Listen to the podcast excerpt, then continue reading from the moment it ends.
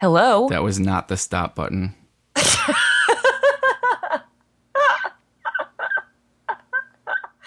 oh, tell me you've never done that. I've done that so many times. So tired.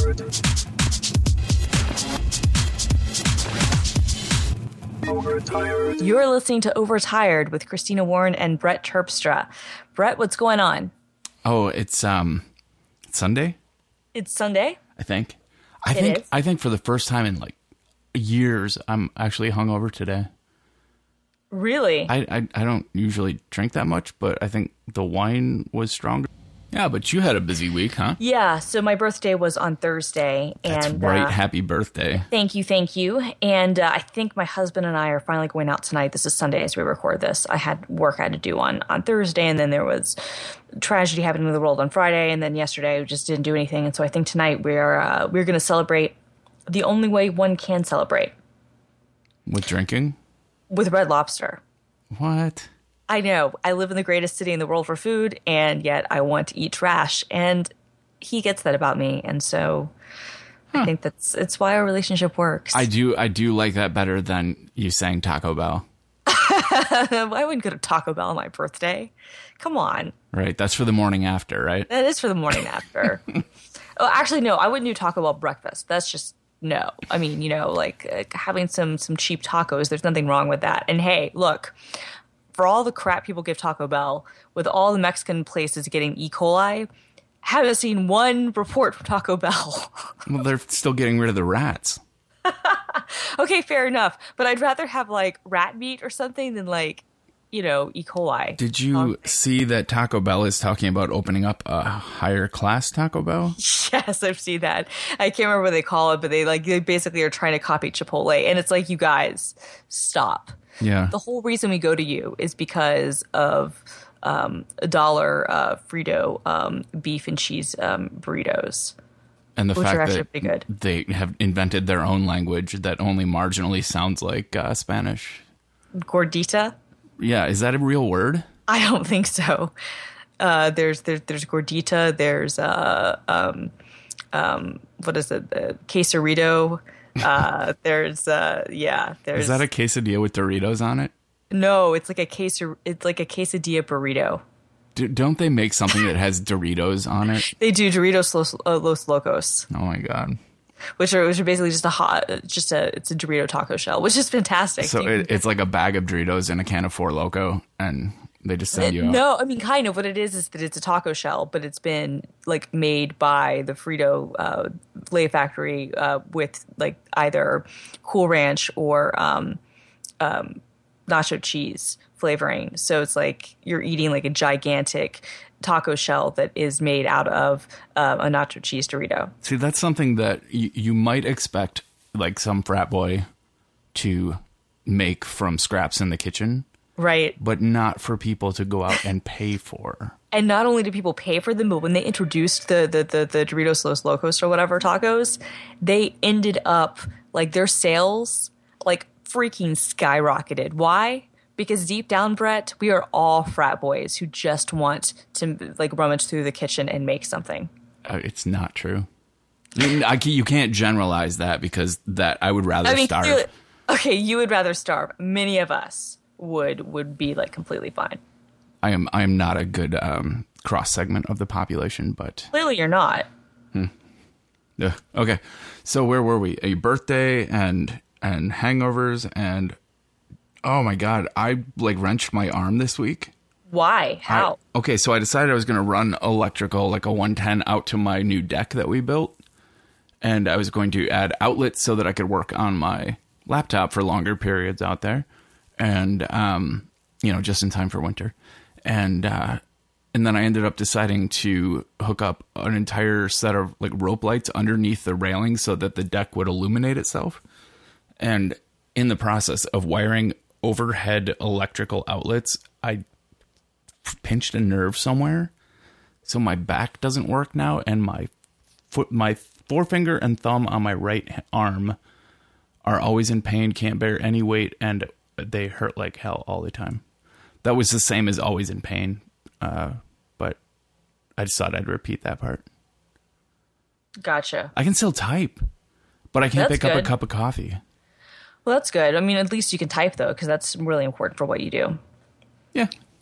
I um I've been I learned a lot about accessibility tech or more about accessibility tech than I've known about it. Still not I still don't know a lot this week um, because it was Veterans uh, Day this week, and I profiled um, a vet who's a quadriplegic and how he uses his iPhone, and that stuff is badass. Sounds interesting. I, learned So- I learned that you can stop an alarm on the uh, Apple Watch with your nose. Yes, you can. So there's this thing um, uh, with built into iOS. It's been there since like iOS six or iOS seven. It's called Switch Control, and it basically lets people connect um, switches or single or multiple switches that can be you know controlled from their wheelchair or other things um, to work the iPhone. So you Yeah. can like if you don't have touch control, like you can basically scroll through with like by breathing a certain way or, or using, you know, um, like a, a mouth cursor or or something else. Or I guess even technically, I guess you could even do like retinal movement to like go through layers on your phone. It's pretty badass. Yeah, I've I've played with that. Um, and OS 10 actually has a lot of cool accessibility features, but obviously I don't need them enough to dedicate myself to them. But they do. They they have taken good care to provide that, which I think is kind of crucial to business these days. But Yeah. I used to get in a lot of trouble in web design because I didn't always account for every possible disability when creating a web page. You know, like ranging from alt tags to full on uh, navigation accessibility and, and content organization. And the more you pay attention to it, it, it actually it helps everything if you uh, if you pay attention to those finer details, such as will a blind person be able to use this web page I put you know years into designing. Yeah. No, I mean, I think I- I, I think that that's that's stuff that a lot of us don't think about, and it's it's really important things to think about. And it's weird because sometimes you don't even notice, or at least I don't even notice until I'm in a place where I'm like, I've I've sprained my wrist before, and I'm like, this is a pain for me to have to navigate something, you know, like when I have less ability. But how would I do this if I had to do this all the time? Like, what would I do? Are there like there? I, this is a, a ignorant question, but are there are there professional like programmers and reporters and things that are completely like digitally disabled, like no arms or hands? I'm sure that there are. Is the assistive technology good enough that you can create uh, like build a career without hands in in a digital world? You know what? I bet. I bet at the very least, if you were, if your career was to be a consultant to work on accessibility tools, oh, for sure. You know what I'm saying? You know what I mean? Like, I, but, but, but yeah, I genuinely don't know. I mean, I, I would hope so. I would hope that I think a lot of the voice recognition stuff and some of the other things would be good enough that people would be able to get it done. Um, now, how that would compare to an, a you know a fully able-bodied person or whatever, I don't know. But uh, although, frankly, you know some of the examples you see in some of the you know when if, if you've seen certain you know blind people use iPhones, like they can use that stuff faster than you or I. You know what I mean? yeah. Like I wouldn't put anything past them. So. Is that uh, does does iOS dictation have a backspace? Uh, pretty sure that it does. Can you cancel the last dictation and say it again? I Yes. keep meaning to try to figure that out. I never started Yes. using it until recently, but it's actually you very handy. can. I think the watch forced me to start using dictation more. Yeah, because the watch is so good. Well, the watch is the dictation is so good, and you really can't type on it. So, Well, that's what I mean. I mean, the, dictation is so good. Like the support is so good on it. so speaking of Apple, uh, they they had a new product this week. I don't remember what it was called. Uh, iPad something. Yeah, iPad Pro? iPad Super Super iPad. Yeah, iPad like yeah, iPad Pro. Yeah, no, the iPad Pro is out. Who would get one of those? You know, I'm still trying to figure out who the audience for it is. Uh, I mean, obviously professionals, obviously people who care. It was a leading question because I know you have one. Well, I do have one, so yeah, but I have a review unit and uh, I'm still playing with it. Lance did our review for Mashable, and he did a really good job. And he is somebody who uses a Surface um, Pro um, for, I guess, his daily machine driver. So he's like the perfect person to review it. Does he do that- parallels between the two? Because they look, does. based on commercials, they seem very similar.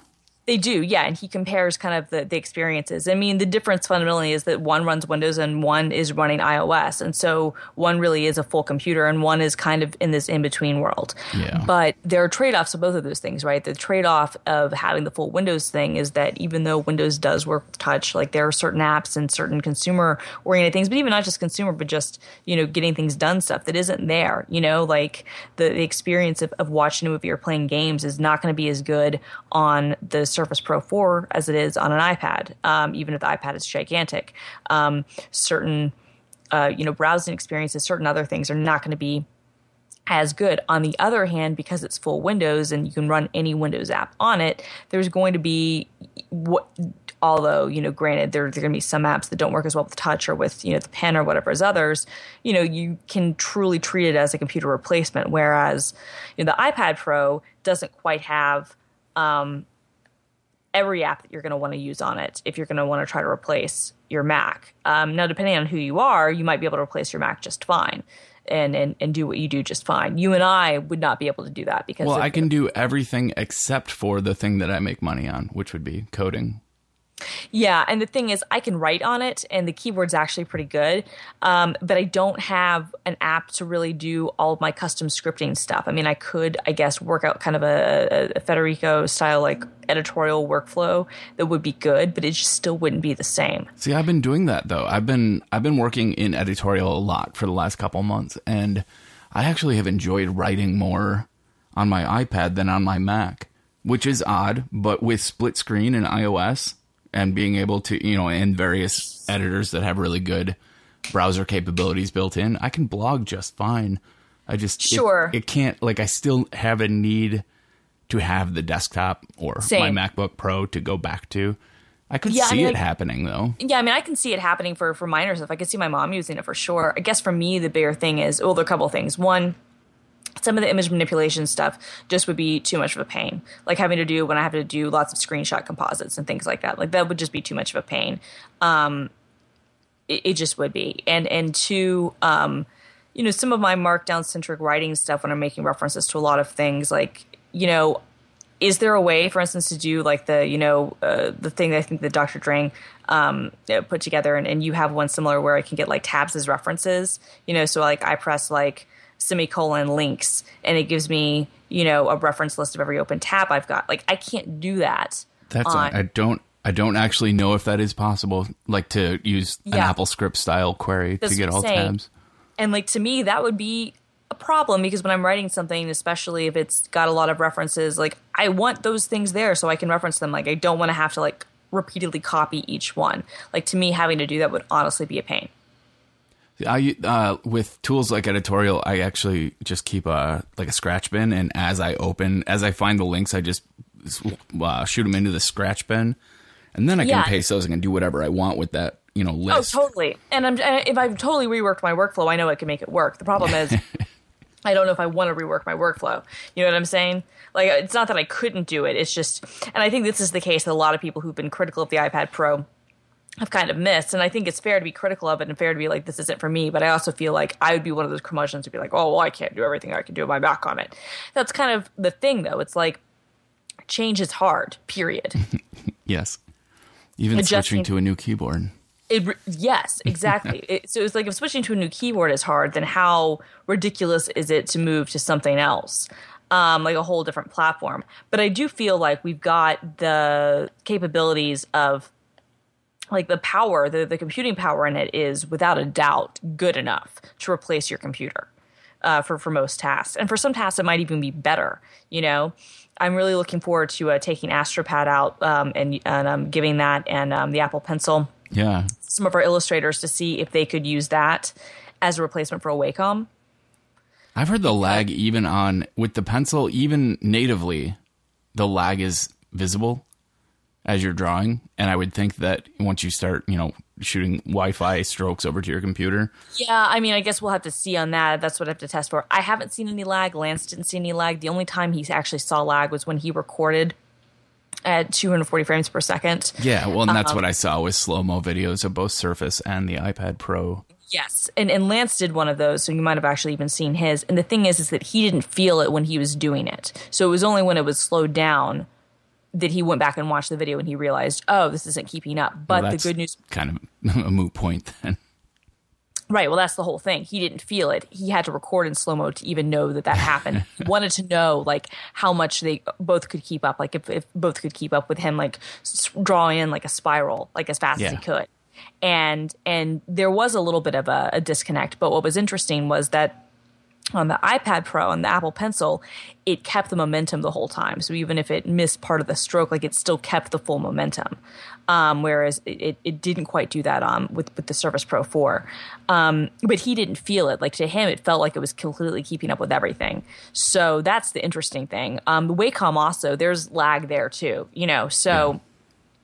I mean, I think it'll be. Uh, I, I've had the last version of AstroPad I tried with the iPad Air 2 um, there was some lag for sure to the point that I didn't even end up writing about it because I was like, this is not really ready. but I feel like maybe they've got it. I feel like this is the sort of thing that's built for the iPad Pro.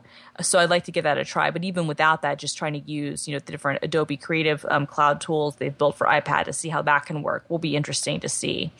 My um, my brilliant idea for a video, um, which hopefully will be in the process of being worked on by the time this episode airs, so no one else can steal the idea because I know I know our dozens and dozens of listeners will be wanting to do that. Is uh, have you seen how Bob Ross is all over Twitch? Yeah. Okay, so I want to like try to paint a Bob Ross painting on my iPad Pro. That would, Right? That would be good. Yeah. Right? I think that'd be interesting. Um, so yes, I mean they've got a couple of accessories. Obviously, the new Apple Pencil, the new um, uh, smart um, keyboard. Is that what it's called? Um, I don't even remember. Something like that. Yeah, I, I, I, I should know what the. I what the believe it keyboard- is smart keyboard. Yeah. Um, mine is gold, which makes me feel good. Yeah, the smart keyboard, um, which uh, which makes me feel fancy and special. Um, they do not make it in rose gold, which is a shame. Um, next year, perhaps. But um, it's big. It's like really, really, really big. 12 and a half inches. Is that what it was? Yeah, twelve point nine inches. I mean, it is big. It is a big ass tablet. Like it feels it for and for whatever reason, it feels like it's even bigger than taking like the the top of your thirteen inch MacBook Pro.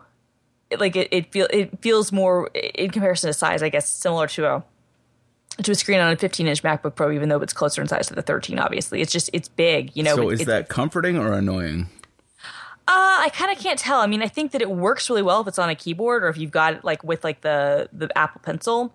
If you're just trying to be like in bed with it, like a regular iPad, like I would be concerned about giving myself a concussion.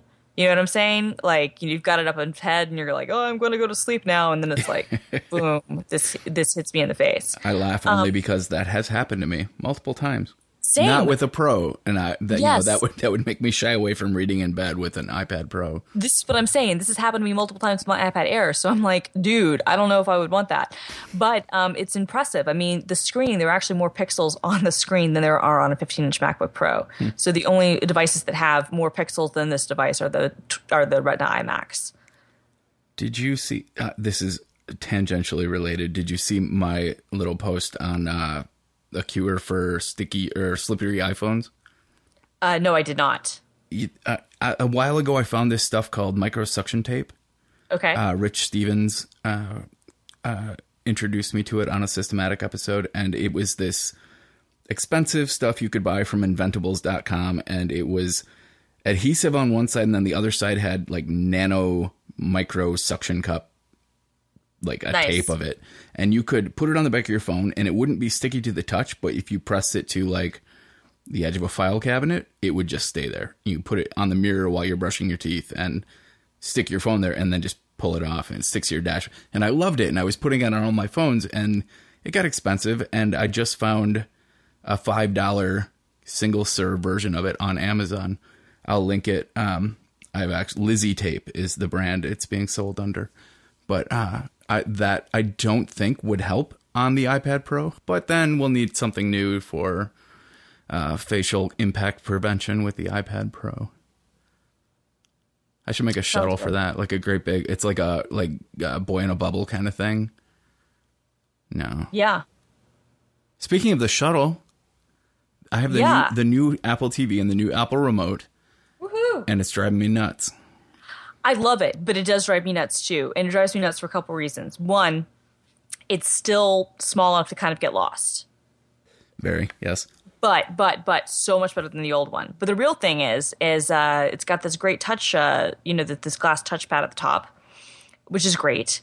Um, but the bottom half has the same sort of feeling material, although it's not glass. It's like feels the same. So you, the the remote you can get it it can get turned upside down very easily, and you don't know which buttons are supposed to be where. And so all of a sudden you're gripping the bottom of the iPad of the Apple TV remote, and instead. Um, you're clicking and, and swiping on things because the bottom is actually at the top. Well, they made it almost perfectly symmetrical, except for one button cluster. The arrow keys are a single button. So if you really took the time with your thumb, you can figure out which way you're oriented once you know your way around it. But to initial touch, no matter how well you know the remote, it's impossible to tell which direction it's pointing, which is especially important because half of it is reactive to simple taps and swipes.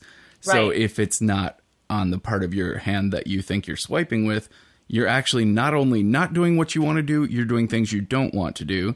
And you can click it by picking it up, or like I'll put it on the arm of the couch, and if I brush it, it'll bring up like, you know, swipe down for settings Right. and it, it it's plus every time I start a show in like Hulu, uh, it it shows the as if you had just swiped down once. It brings up the little down arrow that says swipe down for settings, but that never goes away. I, it's hard to get that to dismiss. And Well, I have I'm to like, how do I swipe swipe up, after every show starts. Yeah. One one swipe up and then wait for three seconds and it'll go away, but it always comes back. So that's that's an OS thing though. The remote itself, I actually got access. I don't for people who don't know, I, I created a product called the shuttle for the prior incarnation of the remote. And it was designed to make the remote more comfortable, harder to lose, easier to find. And it's done a great job. I've loved it, but it doesn't work with the new one. So I've been looking into making something that solves the exact problems we're talking about, and I have access to a 3D printer now. Yeah. So I may be able to make something that's more affordable. Yeah, I mean, I think that honestly, it'd be better because the old one, I mean, was beautiful, but it, you know, it was wood and it was expensive, and it was one of those things you had to like take a lot of time to make physically. This, I think, especially if you could find something that would add just a little bit of um, Bulk. a bulk to it, but primarily just be in such a way that like there'd be a little bit of a bottom thing, Yeah. so that you always knew where in the bottom And where the bottom all, of the thing all was. Apple had to do to fix this problem was put a ridge at the bottom of the non-trackpad side. Like you Yeah, could or- tell with one touch immediately which side you were holding then. yeah, and- but that would ruin the symmetry of the design. I mean, but it is one of those things where literally The like symmetry is the problem. the symmetry is the problem, but it is one of those things where other than like the obviously like feeling the slight difference, you know, in texture of the two, you know, the the distance between like the the, the minus button and the bottom of the uh, remote and the distance between um, the menu button and the top of the remote is the same. So you've got the exact same like period, like like space of, of, of stuff. So it's just yeah, it's uh, you know, and, and then it's even more frustrating too because if you're going to use it for any sort of gaming stuff, It is know, not a game controller. no, it's not. But they but they make you use it as a game controller if you Yes. run through the games. Like even Um, even games like Alto's Adventure, where you only you're only you have one click. There's really only one one control in the game, and the remote still frustrates me. I still like my, the edge of my thumb will after I've been playing for a while. The edge of my thumb will creep down to like the button that takes you all the way back to the home screen. So I'll go to do a backflip, and all of a sudden I'll be presented with you know my home icons, and it's I find it annoying. I'm looking forward to dedicated game controllers, but that's to me that's that's something that is going to be fixed, can, is fixable. Other than that, though, the remote, uh, the cheap answer would be to put a sticker on the bottom part that you can see and feel. You can see it in the dark and feel it with your hand, and that would probably solve it. But I'm going to make something more complex and uh, time consuming anyway. Because it's what I do. Yeah, yeah, no, I think that that's worthwhile, um, and I and I, I would be interested in that.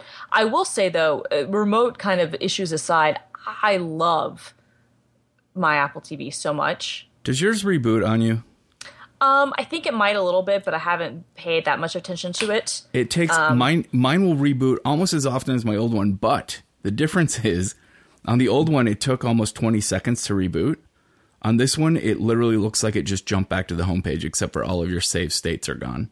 Yeah, I was gonna say that if it happens, it happens so quickly that I don't even notice. Right. Um, also, some of the apps are so good. Like the Plex app just recently got, Yep. recently got an update so that it shows you like your like on deck stuff. Yep. You know, like if you've got it in your top um, row of, of, of apps, it's so good. The Plex app is so good, you guys.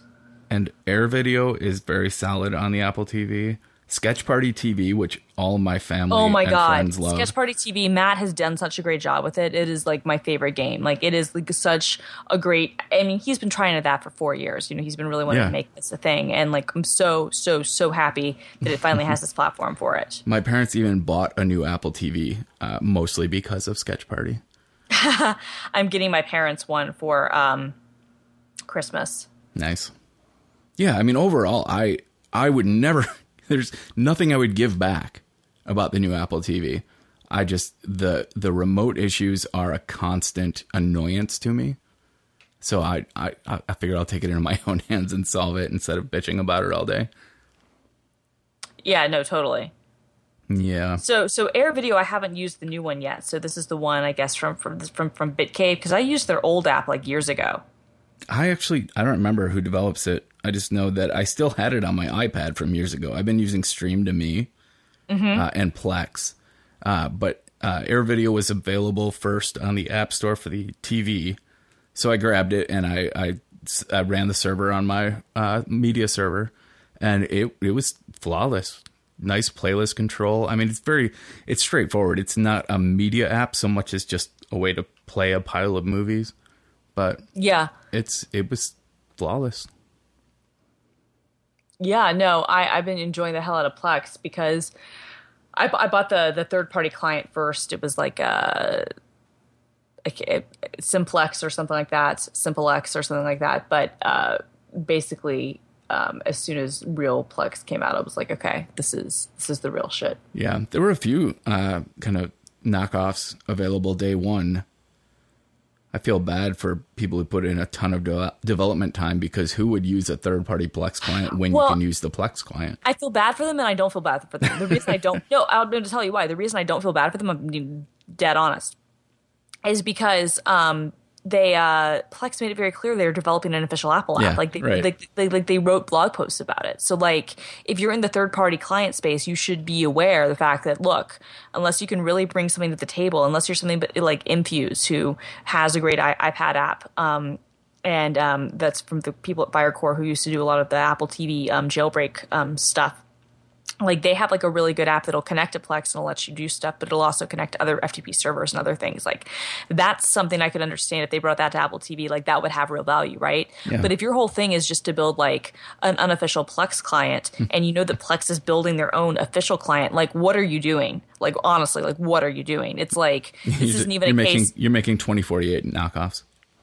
right but it's like it, that's right exactly but it's like you know but you're then you're going to charge for it and you're like okay do you really think that you can do a better job than the plex team? And i've met the plex guys and they have they're dedicated you know they're smart they're good at what they do. This isn't like a, a twitter scenario where like twitter kind of abandoned third party you know th- their Right. client business for a while and so they're like oh well, there's a place for for a Tweetbot here. This isn't even like that. It's like no actually dude like they kind of know what they're doing.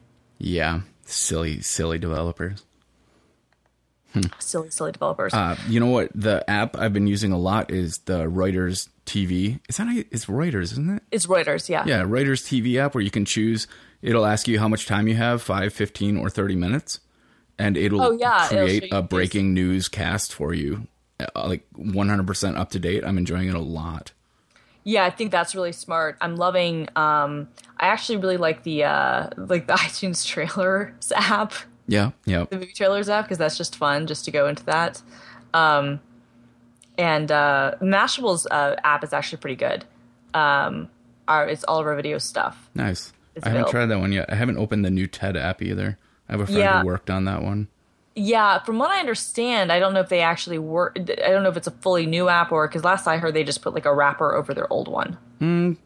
From the conversation I had, it sounded like they had, you know, gotten an early dev unit and been dedicated to writing a new TED app, but I haven't, like I said, haven't opened it. I'm not sure. Yeah. Um, what what what friend were you talking to?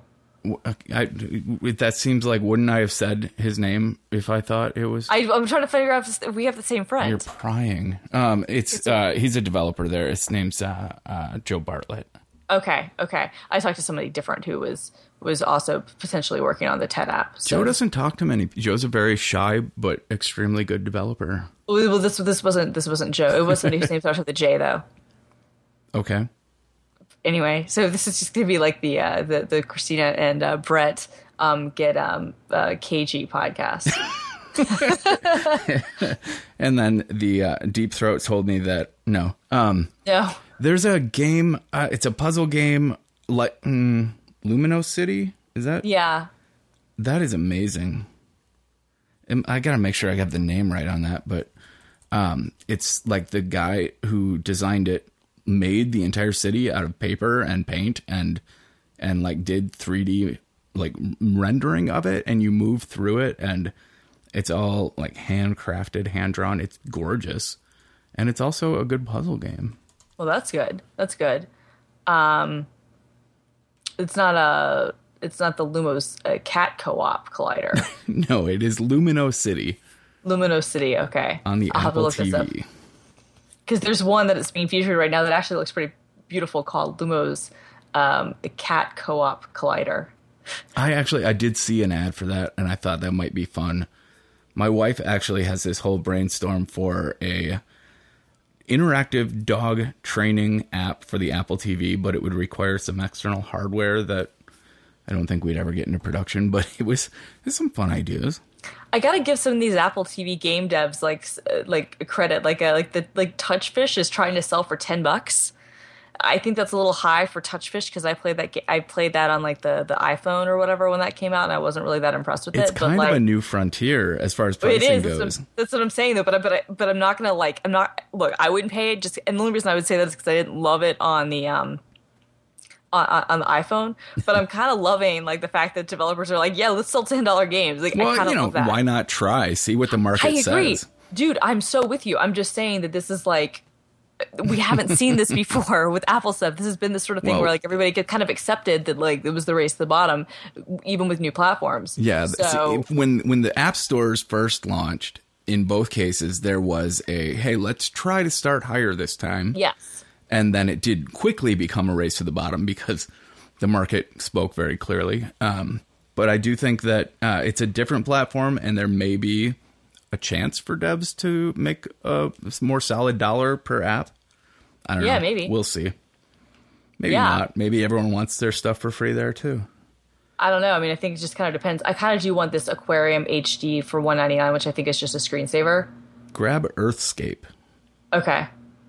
Earthscape is it's pretty cool. It's all International Space Station shots of Earth, and it function. It's like a screensaver kind of thing, but it's pretty to watch. That's cool. I like Shadowmatic a lot. Oh, I haven't played it, but I, I saw that it was available on the TV now. Yeah, no, I mean that's the that's the thing. Uh, one thing that's kind of interesting is like some of the some of the developers are like, okay, you know, we'll totally, um, you know, give you our game for free, and some people are like, no, we're going to make you buy a new one. I don't care either way. I think it's fine. I just think it's interesting, kind of how that breakdown happens. Apparently, there's a file br- browser TV, which is like, well, lets you like see your NAS, your time capsule, and stuff on your TV.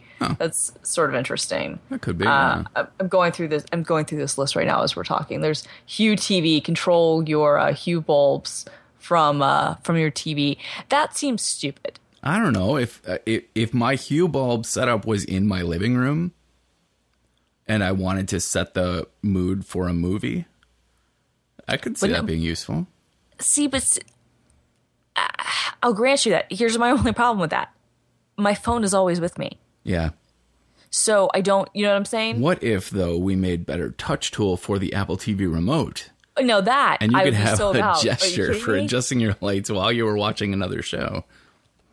That won't happen, but it yeah, would be no, fun. that would be fun. I'm just looking. There's there's some really interesting uh, apps here. There's uh there's one called uh, TV Storage. Now this is just this is a stupid app. This is uh, a 99 cent app that is uh, shows allows you to check your used free and total storage space on your new Apple TV. You guys, it's in the settings. like like it's legit in the settings. Like it's legit but it's in a the settings. shortcut. Maybe they make it prettier. No, they actually don't. like at all. Like it's not attractive at all. It's like It's really like bad. a, a monospace font readout of. No, I mean they're using like the the, the, the Apple like like the, the UI design stuff, but like it's like a really bad like icon of like what they think a storage thing should look like. It's bad. It's ninety nine cents.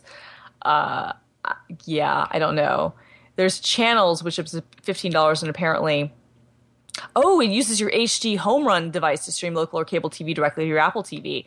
Okay, now that's cool because I have a bunch of HDHomeRuns. I, what's a home run? So what it is is that it's basically a, um, a SiliconDust makes them, and basically what it is is this device that connects to either your cable box or um, your um, antenna, and will let you watch live TV um, on a Mac or a PC. And I have a very. I have an old. Um, uh, what was the company? El El Elgato. Elgato. I have some old Elgato stuff like that. Yeah, well, Elgato actually sold the HDHomeRun stuff. Like they would like re- rebadge them and sold them um, for a time. But yeah, um, and and they actually did a successful Kickstarter. HDHomeRun did to like have a, a full TV guide thing, so you could actually see like get guide data. And I'm assuming that's what part of the fifteen dollars thing is for. But um, it's it's interesting. Um, but yeah, um, My first DVR was homemade, and it could parse all the channel data to allow you to just point and click to record a show. And then I don't remember who came out with like an actual one after that, but it did the exact same thing. And I was very proud of myself at the time for having thought of it first. And then uh, later in life realized I probably could have made money if I had known how to sell an app back then. yeah. No, I mean that's always that's always the, the big uh, kind of kind of question, right?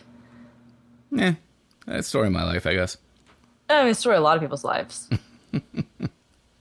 That could have been worth something. Yeah. yeah.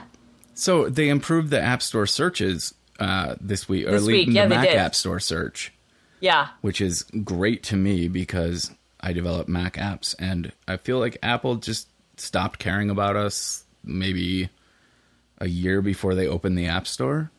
Yeah. Oh, you want to hear what happened with the uh, the certificates snafu because it wasn't what you think. I, I I'd be curious, yeah. so what? So you know, so so for backing up people who think that, uh, um, you know, the the Mac App Store certificates, there was like a, a 24 hour period or like a 12 hour period where it looked like one expired, and then people weren't able to download stuff, and people were like, "Oh, Apple didn't bother to renew their security certificate. How terrible!" Right. No, this is what actually happened. So, um, back in September, they issued stronger SHA two uh, certificates, and basically that they were kind of, kind of trying to kind of push everybody into using SHA two. And so at the same time, they said, okay, well, we'll do this in September, let everything get settled, and then in November, two months later, we'll let the SHA one uh, one expire as planned and and so most users didn't experience any issue. The problem was um, some um, apps were running receipt validation code that used very very old versions of OpenSSL that didn't support SHA2, and so that was the problem. And and keep in mind that that OpenSSL started supporting SHA2 back in 2005, so this is like really old stuff. So these developers were signing the the their certificates with um, with really old versions of OpenSSL, and so what happened was is that their stuff broke, and so Apple then realized, okay, well this is a problem, so they retuned the certificate to SHA1, and working with the app developers to have them update their validation code. But it wasn't like so. It, it turns out it wasn't Apple's fault at all. It was like developers who don't know how to freaking sign stuff, and hmm. were using really really old code. That's odd. some of the apps that reported having like a, an influx of user complaints were not like developers that I wouldn't trust. Yeah, I'm, I'm but I'm guessing there was some sort of like tool framework signing something that people were using that was using a really old version of OpenSSL, and that people just didn't realize. Well, I'm proud to say I didn't hear any complaints about that. Well, so you were probably signing correctly. And the thing is, I think most people were probably doing okay. I think that what would have probably been better is that if Apple had sent out a memo to all developers saying, look, we're updating our, you know, um, certificates to make sure that your stuff is signed with SHA2. Um, my thought is that they didn't realize how many people were using that had stuff that was signed not to be incompatible with SHA2. That is, is honestly my thought. Interesting. Interesting. I, I know that for for a fact that people who see dialogues that have OK buttons just click them and may not read messages even if they did send them. But that's, That's mostly true. users. I think developers That's are mostly users. I think developers. I think developers, if they put something in saying, "Hey, we're about to issue this," I think that might have been better if they'd like you know posted something. But like they didn't. I don't think they thought that it was going to be the issue that it was, and then uh, yeah, Yeah. Huh. Speaking of encryption, this is random, but did you see the new Let's Encrypt.org site? yes, that is exciting to me. I still I have not implemented their certificate on my server yet, but it's on my to-do list because they've basically made valid certificate signing authorities available to everybody for free. yeah, no, which I think is uh, which is so important, right? Yeah. Um, and, and I'm like, I, I like that the Linux Foundation is part of it, and and and they've got you know the the the major sponsors they've got as part of it. No, it's really good because it's like, yeah, we need to encrypt everything, and yeah, Yeah. Yeah. Was there a Mashable article about the signing incident? uh, there will be one by the time this post goes up. you should throw me a link for that. I will. I Um, will. Yeah, I'm gonna try to remember all the games we just talked about, and Apple TV apps because you would think our show notes would include stuff like that. You would think they would, but usually, I mean, it's just the two of us talking because why? Whatever. So, how are you feeling? I, I didn't even talk quit. I health. quit Wellbutrin. It got Good worse and worse. It's it's a terrible drug. I have so many personal issues with that drug, so Well, I do not blame you in the And I don't currently have any problems with depression, so they were using it to treat ADHD, and it was is making never been doing. Oh my god. it's making me depressed and giving me constant physical issues. And so I quit it and um let's say I found an alternative that isn't technically legal. It's a gray talk- area. Let's not talk about it. You you found a solution to one of your medical problems. Yes. All right, let's just let's just leave it at that. I just have to figure out how to um uh, make that work with still getting psychiatric help Yeah. because the rest of my meds still need refills and I can't, you know, order them with speedy delivery and bitcoins.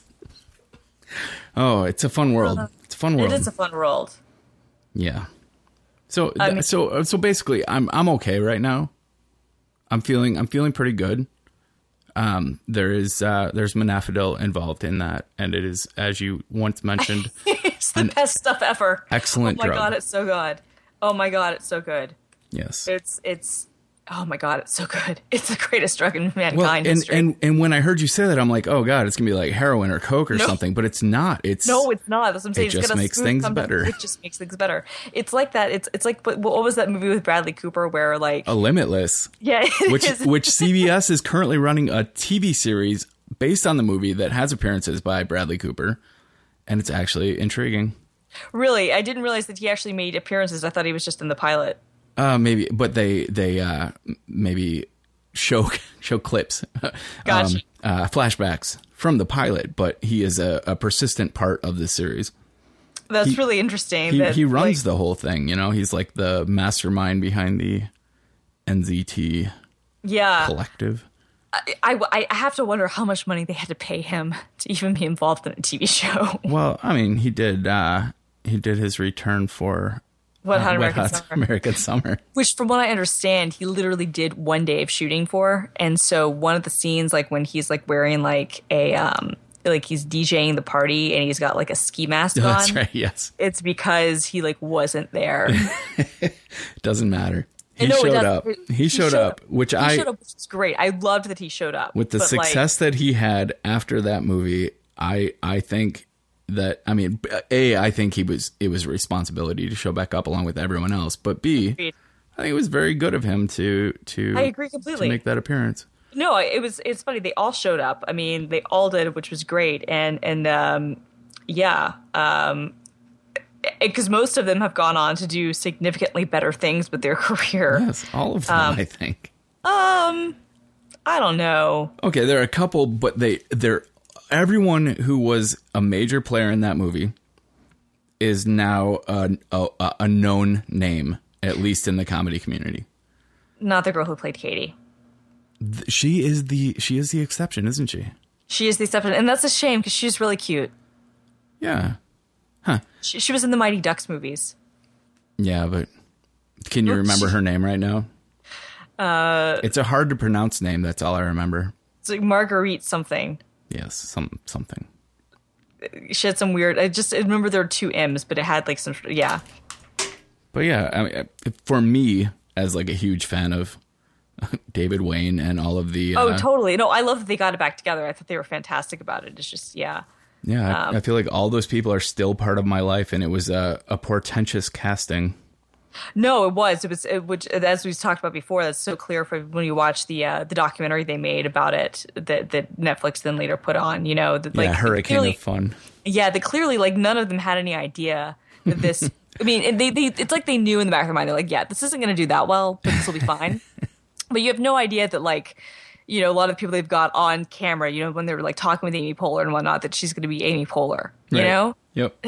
or, or, or, that you're gonna have like an Oscar winner Bradley Cooper like like you just don't even know like yeah Do you ever watch the Graham Norton show?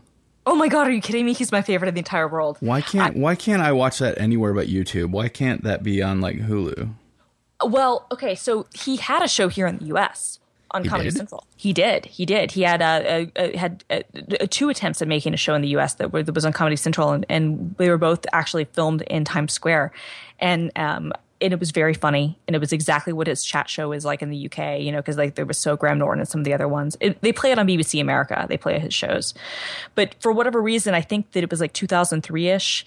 It just it was like too soon for his sort of humor to really make it in the US because I, I do feel like now like he could totally have a, a late night show in the US and totally be successful. I, I feel his biggest strength is the fact that he lets his he encourages his guests to do whatever the hell they want. Yes. The other thing, and I I told you before the show that I was a complete blank on what I've been watching, but I did watch the entire last season of Key and Peele this yeah. week. Oh my god, I love them. It was amazing. The the valets doing the recap of Game of Thrones was unbelievable. I have seen it eight times now. I have it good. memorized. It's hilarious. But yeah, those guys are done now. And the last season has all these references to Andre and Big Boi. And like their breakup and, and, and awkward reunions and whatnot. And I feel like they're really and also to Simon and Garfunkel. So yeah, there, there there's an interesting career ahead for both of them, especially Key though. Yeah. It's gonna be a it's gonna be a good good future. I'm very excited about this last season and Drunk History. Drunk History is so good. This season is amazing. It's so funny. honestly like who knew that youtube could like be the basis of good stuff Turns out. Turns Uh, out in fact, the the girl from Drunk Cooking or Drunk Kitchen yeah who was in uh, camp. Uh, uh, it was a summer camp movie she did with two other YouTube stars. yeah yeah yeah camp I, I know exactly what you're talking about yeah, she's on. She's on Yeah. this season of Drunk History, which is a nice crossover, a, a YouTube star crossover. Fun stuff. yeah yeah She's good on at Camp- midnight, too. camp, yeah uh, camp camp Takota Yeah. What's what's her name? Uh which one are you She has she has like the shorter hair, it's long in front. about? uh marnie uh uh it's uh it's a uh, Mamrie Hart is that who it is I think that's the blonde one, isn't it? it's not grace then hannah No. Hannah. Uh, yes. Yeah. Hannah. Yeah. All they're all hilarious, but I have a friend who refused to watch the Iliza Shlesinger special because he doesn't like female comics, and this is a person who I've always known as like a liberal. what a uh, dick dude seriously I agree. And then I find out he doesn't think Key and Peele is funny, and I'm not throwing any racist accusations out there. He just I, like it's so weird to me to talk to people that I think I know and then find out we have such vastly different senses of humor. Oh boy, that that ruined my week. It's actually been on my mind all week. How could he not like this? Yeah, but no, that's that's kind of that's kind of screwed up, and it's kind of like, dude, like, well, I don't know, I don't like, uh, but but you know what's weird to me is the fact that nobody would dare, dare say like even if it was like a racial thing, they'd be like, oh, I, I don't like such and such because he's black. Like they would never say that, but yet they feel completely. Com- the, yeah, it seems completely okay to be like, yeah, you know, I really don't like female comics. Yeah, it, it is. A, it is an odd. I guess you'd call it a double standard. Well, and I'm not saying that the, the one isn't worse than the other. They're both equally terrible. But I just feel like it's funny that it's like it's still like acceptable to be like, yeah, you know, bitches, man. I, I'm just not into that. But if you were to be like, man, black people just aren't funny, then a lot of us would be like, you know, Yes. because- Yeah, but I think we're starting. I think the uh, the understanding of latent feminism or uh, like uh, bias against women is becoming as uh, publicly acknowledged, at least in you know my entitled white little circle. It's getting there. There, I still, I still run into certain things sometimes where it's really funny, where people who don't even necessarily realize it, and then they'll realize it, and they'll be like, "Oh shit, I'm so sorry." I'm like, "Yeah, yeah, that's kind of a." mm. Yes. Yes. I I will admit that there were a few years where there were very few good female comics and this would be like early 90s. There were some very notably good ones. Yes, well, at least the ones who were getting attention. I mean, I think that's the difference, right? well, it is the difference that and there were far fewer of them even trying to get into the industry and Right, making well- it out of clubs. Well, right, because I mean it was hard, right? I mean, you had like your your your few successes. You had like your Roseanne Barrs, right? Who obviously was a huge success, and but but then she kind of unfortunately, and she's amazing. She's trailblazer, but she kind of set up this this stereotype in a sense that was you do kind of the the the comedy, and then you parlay it into the family TV show, and so that's what you saw like Brett Butler do, and that's what you saw like some other like female comics kind of follow, and some of that stuff's okay, but a lot of it's like there's a lot more like female comedy than just like about like Vaginas. you know well not even just vaginas but about like raising a family yeah. And i think that was sort of the difference. And that's not to take anything away from roseanne at all because i think Ro- roseanne is amazing and i think that her stand-up is fantastic and i think her show is fantastic and i think she's fantastic. But i feel like that kind of when something is really successful and you saw this with male comedy too about the stuff that was successful is like you see like the success of tim allen and then or you see the success of jerry seinfeld and the only other comics you see then on tv and kind of getting those sorts of deals are the jeff foxworthys and and, and the you know those types of guys. And you're like eh, okay fine whatever you know yeah. um, that's not to say that some of their stuff can't be good or entertaining, but it's like really like can't there be more to this? Where I feel like we're finally at a place with comedy where truly interesting, unique voices that don't necessarily become like an ABC sitcom um, can can exist, and you can have sketch shows, and you can have you know different types of things, and you can have things like like um, you know Louis C.K. you know who can kind of do their shows, and, and Amy Schumer and hers. Like there's different types of ways a comedian can do a TV show now, whereas 20 years ago, you know, you really there was kind of one way. I saw Jim Gaffigan this week. Speaking of comics with TV shows, I'm not a huge Jim Gaffigan guy. I'm not either, to be totally honest.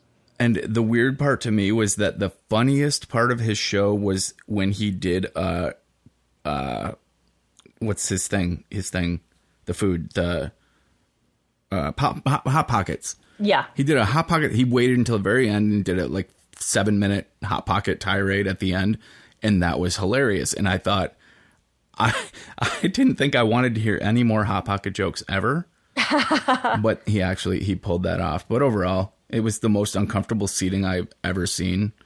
Uh, it was in uh, the State Theater in Minneapolis, and there were exactly 11.5 inches from the hard front edge of my seat to the back of the seat in front of me.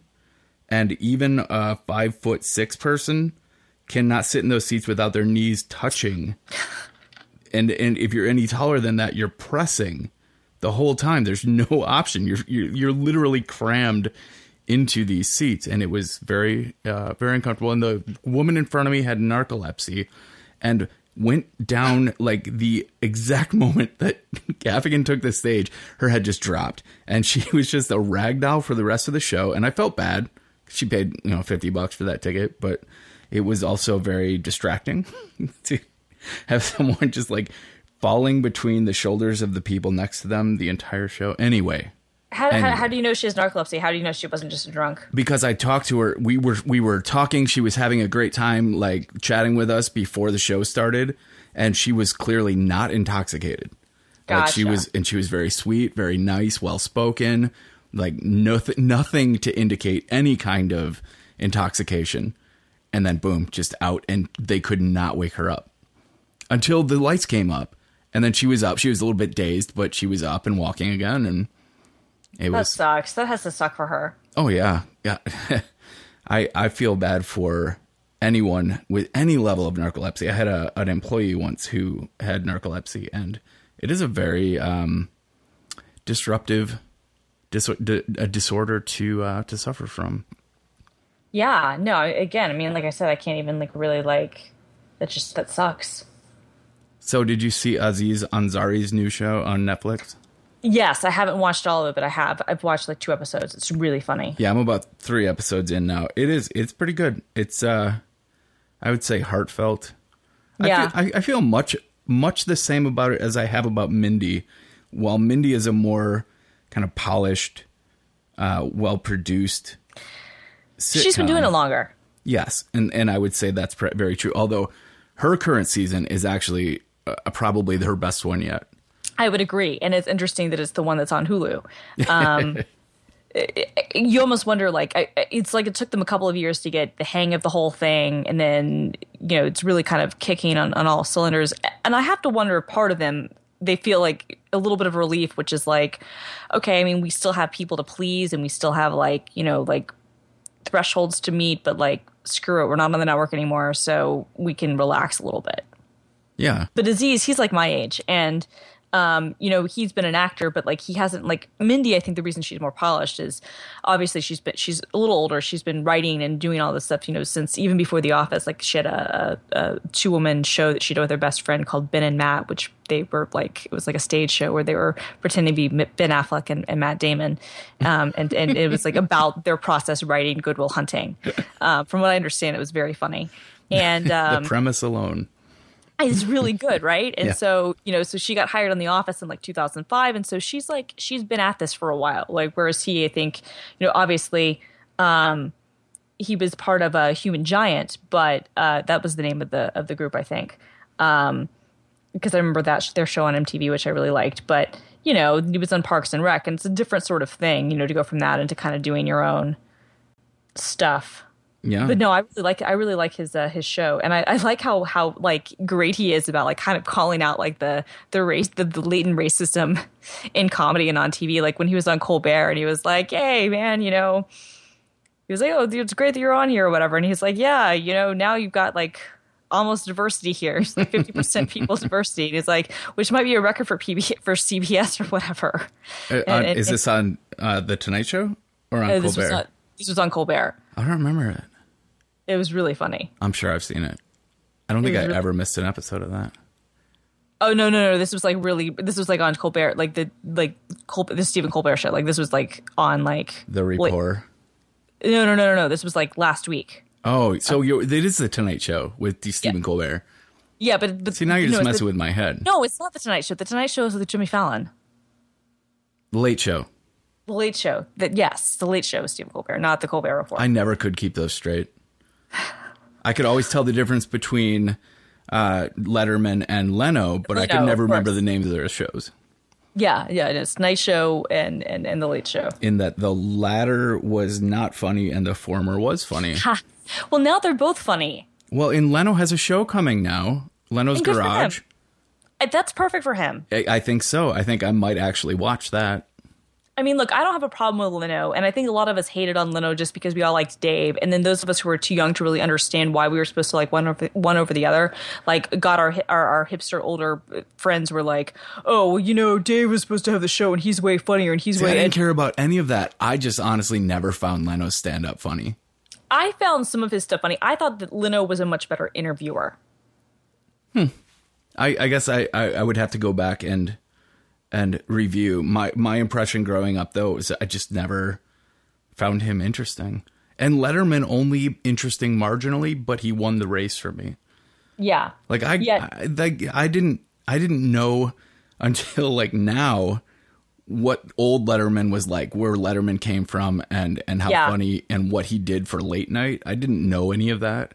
I was just, you know, a Right. middle school kid seeing Totally. late night TV and I, and I was like in elementary school when that whole thing happened, but I do remember the the movie The Late Show. or the late shift rather with uh, Kathy Bates and, uh, as uh, as uh, Leno's uh, manager is based on um, the book by the guy who was um, the New York Times TV reporter Bill Carter for many many years, um, and then he wrote it was all about like the the behind the scene machinations that happened that led Leno to get the show over um, Letterman, and then he wrote a follow up about uh, the way that the whole um, Conan debacle happened. Yeah. so they're both very interesting. See, but no, the if I had to pick one, Conan would totally win for me and my generation. Me too, except and it's funny because even when it happened, even when they announced that like he was going to be coming in five years, I remember hearing that news and being like, "This is great." I hope that he'll be like mainstream enough. Like I hope that it'll be enough, and and it wasn't.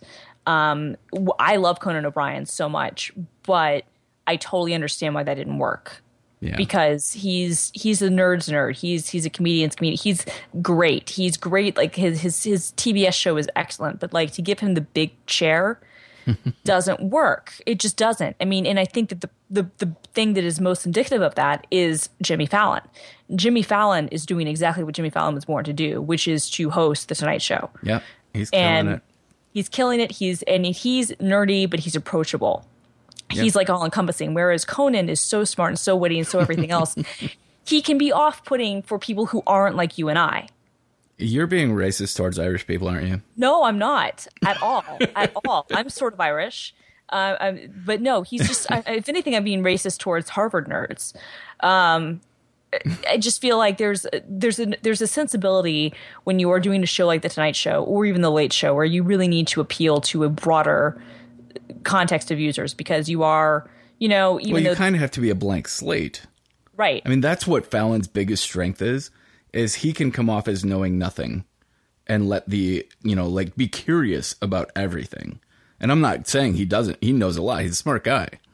But Super smart when guy. he interviews, he's basically just it's like, "Tell me everything. I don't know anything." And Well, and and he, I'm so excited. That's that's I think what makes him so endearing is he's just so freaking excited about everything. that makes me feel bad for him. I feel like I, I would I would just shrivel up very quickly if I had to be that excited all the time. But I think he really is that way. Like I taught, I was I did a panel. Um, uh, Oh, I know. I'm sure he is that way.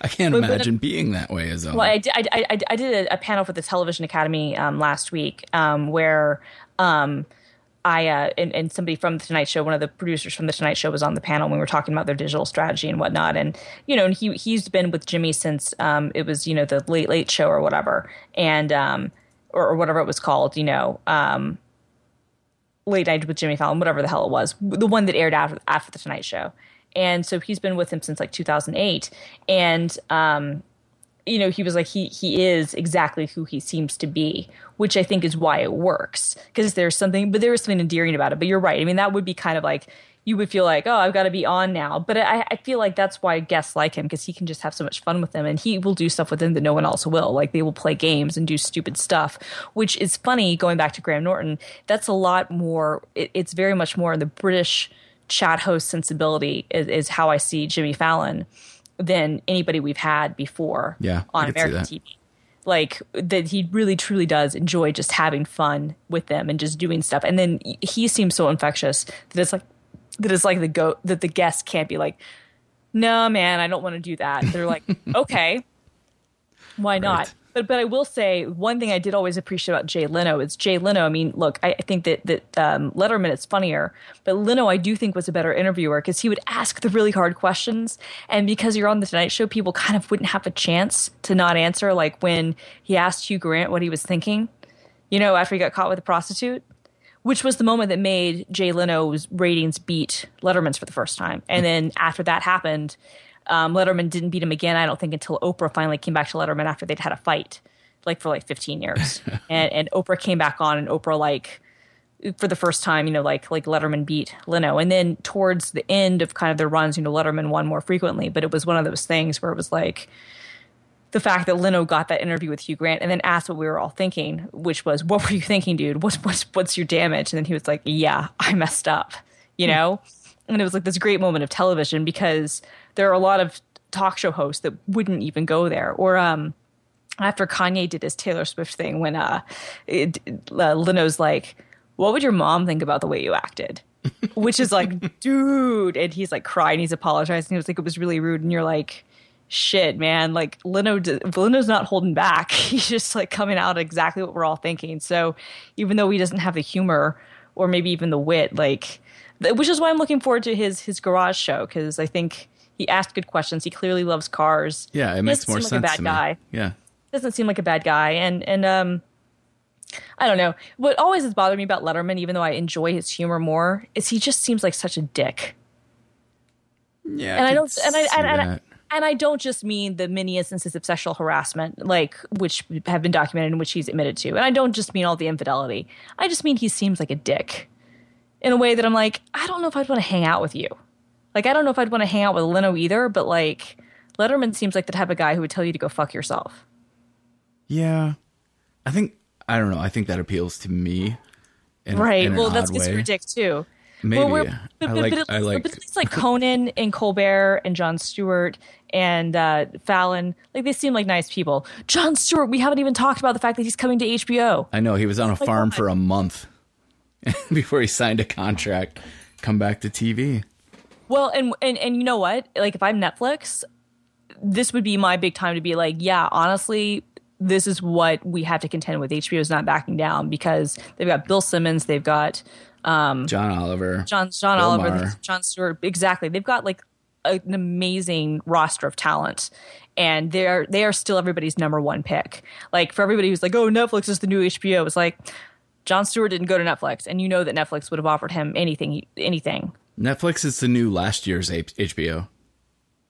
What it is is that HBO keep, totally. What it is though, is, it, that's exactly what it is. What it, what's funny though is that it's because HBO keeps iterating. Like they're not backing down. Like a lot of other networks, you would expect them just kind of like, okay, we admit it, the internet company's gonna win, and HBO HBO's just like, no. No, Sorry. They're, they're they're playing the game. They're being smart. They're like, nah, I will continue my HBO Go subscription totally. or HBO Now. I God, I can't keep straight. It's the same damn thing. Yeah, but there there are multiple companies using Now and Go in different ways, and it's uh, I know it's frustrating. It's frustrating, but it, but it, but it's just saying that like they they mean the same thing.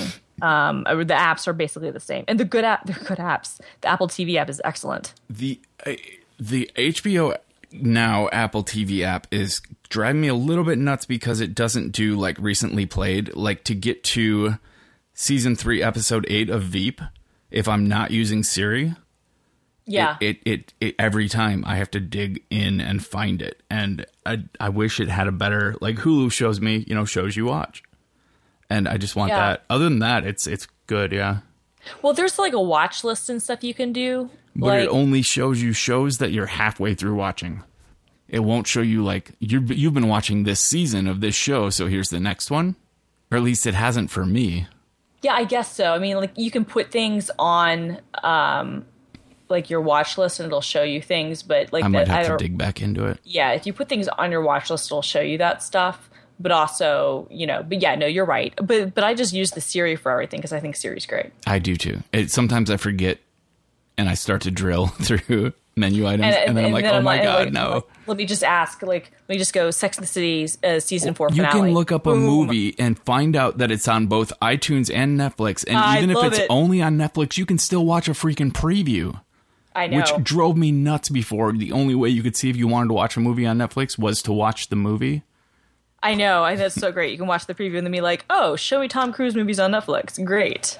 Or find this on iTunes and then open it in Netflix so I can watch it for free. exactly. Yeah. Love it so much. All right. Well, I think I think we made our time. We had a break in the middle, so I've lost my middle. clock. Yeah, no, I lost my clock too, but I think we're good. Um, I would Good. like to say to our listeners, we have specifically avoided getting into the Paris attacks that for us right now happened yesterday. Yeah. And um, uh, because that would go into a long rabbit hole that really deserves its own show. And I have so much to say, but what I would love is if there's anyone out there who is a scholar with uh, uh, knowledge of both uh, Islam and the current iteration of ISIS slash ISIL, as well as other uh, religions, Christianity and other major religions.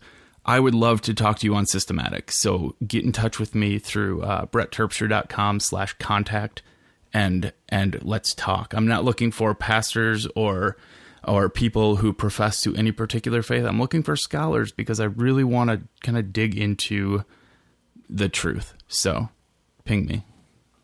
And I Yeah. won't make I won't make Christina discuss the uh, the tenets of the Quran with me right now. No, that's a good thing because Christina doesn't know a whole lot about the Quran other than what I study in one of my comparative religion classes in college, which was a long time ago. And frankly, that's not what I do. And I kind of have my feelings of organized religion in general are pretty negative, and Mine so I don't want to get into it. Yeah. But I would like to I would like to have an objective discussion. So yeah.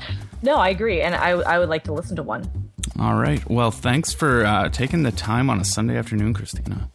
Thank you for taking the time, Brett. And uh, everybody, rate and review us on iTunes. I know that we're a little like our, our schedule's been not great, but we're going to try to do this every other week from now on. We think. Yes, and we will. We will, we are nailing down an actual schedule, so you'll be able to predict both day and time of a release. So we'll keep you posted on that. And uh, in the meantime, get some sleep. Get some sleep, Brett. The system is going down now. Thank